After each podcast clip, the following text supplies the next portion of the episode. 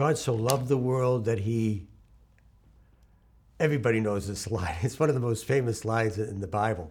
That God so loved the world that He gave His only Son, and it's packed with meaning. Just as it, just by itself, uh, it uh, encourages and inspires so many people.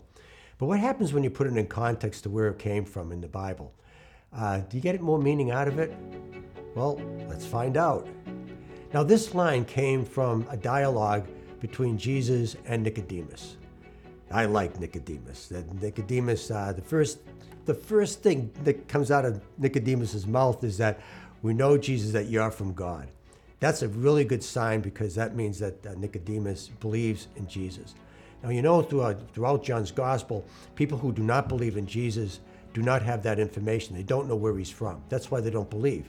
When you when you know that Jesus is from God, of course you're going to listen to everything he says because he's from God. of course you want to listen. That's Nicodemus. Now, the other reason I like Nicodemus is because uh, he does he has one of the most important jobs in the New Testament, and that is to bury Jesus. So, if you want to have an empty tomb on Easter Sunday, you got to fill the tomb, and that's uh, Nicodemus's job. And Nicodemus does it in a very special way. He brings 100 pounds of myrrh.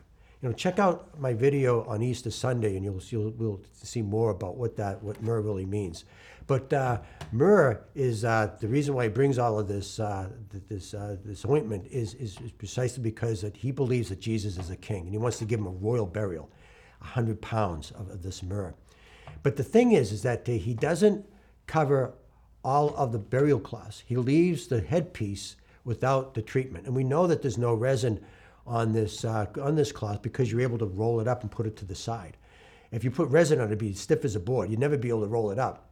So why does he do that? Why does he leave the opening, an opening in the uh, in this cocoon that he, that he makes with the with the resin? Well, because he believes that Jesus is God. He believes that he's king, but he also believes that he's God. Uh, and that, that and he believes that uh, eternal life is uh, is is uh, forever, and that death is not an end. It's not permanent. It's not closed in. That uh, that uh, that life that the death is is a door. It is an opening, and so he leaves that opening. This is this is part of his wonderful faith. So of course I so I really like Nicodemus a lot. But in his first dialogue, when he's talking to Jesus, Jesus is telling Nicodemus some things and Nicodemus is a learned scholar. He is, uh, he's a Pharisee and he knows the scriptures.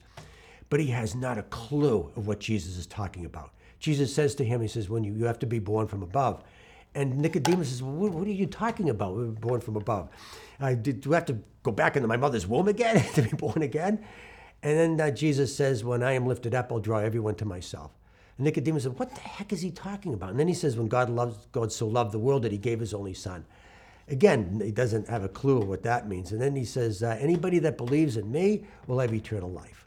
Then Jesus, on top of all of these things that, he, that Nicodemus doesn't understand, he had Jesus gives him a little teaser. He kind of he kind of he kind of pokes him a little bit and says, "Well, you're a teacher, aren't you? You're a Pharisee. You should know all this stuff. Why don't you know that?"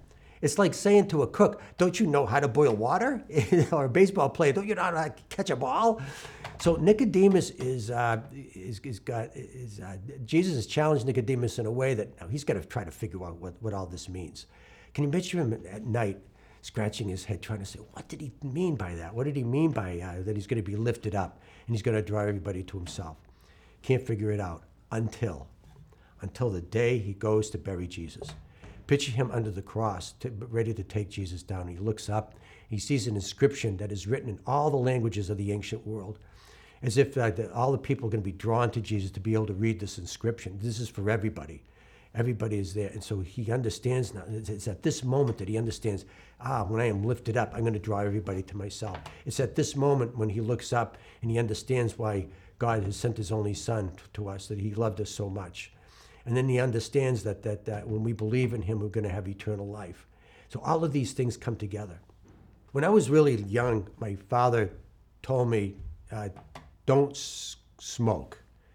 If you don't start, you'll never have to quit. and I don't know, why was he telling me this when I'm a little kid? I'm not going to smoke. Because he knew that someday I'm going to need that information. Someday I'm going to be surrounded by my friends that are going to be handing me a cigarette, and I'm going to remember that line. I'm going to remember that line uh, that if I don't start, I'll never have to quit.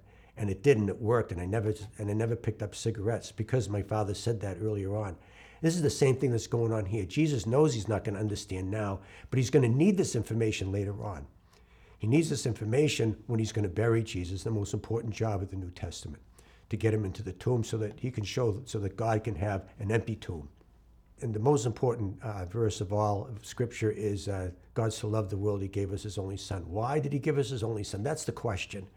And the answer is provided when Jesus dies on the cross so that we can be part of the family. In order to have eternal life, you've got to inherit it. That's the only way you get eternal life. You've got to inherit it. And the way you inherit it is because you have to become a child of God. And it's through believing. And Nicodemus is, is the model of a believer. So that's the beauty of this. So you can take a beautiful verse like that, and when you read it in context, it, can, it has so much more meaning. And so, uh, so that's uh, that's our scripture uh, for today on Trinity Sunday. So enjoy Trinity Sunday. Enjoy uh, the wonderful God that we have, and how much God really loves us.